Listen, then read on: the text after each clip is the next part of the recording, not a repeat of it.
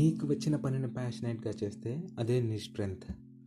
రాని దానిని కూడా నేర్చుకొని చేస్తే పర్వాలేదు, కానీ నీకు అసలు ఆ పని వద్దు ఇంకా చేయకూడదు అని డిసైడ్ అయిన తర్వాత కూడా ఎవరో ప్రెషర్ మీద చేస్తుంటే మాత్రం వెంటనే ఆ పనిని వదిలేసే. అది నీ వీక్నెస్సే కాదు, నీకున్న స్ట్రెంగ్త్ను కూడా తగ్గిస్తుంది. ఈ ఈ స్ట్రెంగ్త్ గురించి అర్థం చేసుకోవడానికి వచ్చిన కథ చెప్తాను. మనందరికీ చిన్నప్పుడు చదువుకొని ఉంటాం కుందేలు తాబేలు కథ. ఆ కథలో ఎవరు గెలిచారో కూడా మనకు తెలుసు, కానీ నేను చెప్పే కథ దానికి ఎక్స్టెన్షన్. కుందేలు ఓడిపోయిన తర్వాత మళ్ళా రేస్కి రమ్మని తాబేలు అడుగుతుంది. తాబేలు కుందేలు కలిసి రేస్లో జాయిన్ అవుతాయి.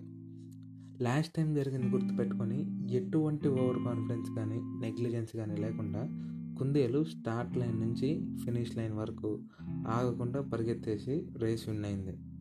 ఈసారి తాబేలు ఆలోచించుకొని మళ్ళా కుందేలుని రేస్కి పిలిచింది, కానీ ఈసారి రేస్ ట్రాక్లో ఒక నదిని క్రాస్ చేస్తే కానీ ఫినిష్ లైన్ని రీచ్ అవ్వలేదు. కుందేలు వేగంగా నది ఒడ్డు దాకా పరిగెత్తింది, అక్కడే ఆగిపోయింది. నదిని ఎలా దాటాలని ఆలోచిస్తుంది. ఈలోపు తాబేలు నిదానంగా అక్కడికి వచ్చి కుందేలు చూస్తుండగానే నదిని దాటి ఫినిష్ లైన్ని రీచ్ అయింది. కుందేలు నిస్సహాయంగా ఒడ్డు వైపే ఉండి చూస్తూ ఉండిపోయింది. దానికి అప్పుడు ఒకటి అర్థమైంది, ఇక్కడ నేను గొప్ప కాదు, అక్కడ తాబేలు గొప్ప కాదు, స్ట్రెంగ్త్ మ్యాటర్స్ అని. ఇక ఆ రెండు కలిసి వాటి స్ట్రెంగ్త్ని బిల్డ్ చేసే ప్రాసెస్లో పడ్డాయి. ఇకపై ఎప్పుడు రేసులు పెట్టుకున్నా సరే నది దాకానేమో కుందేలు తాబేలుని తీసుకొస్తుంది, నదిలో తాబేలు కుందేలుని తీసుకువెళ్తుంది.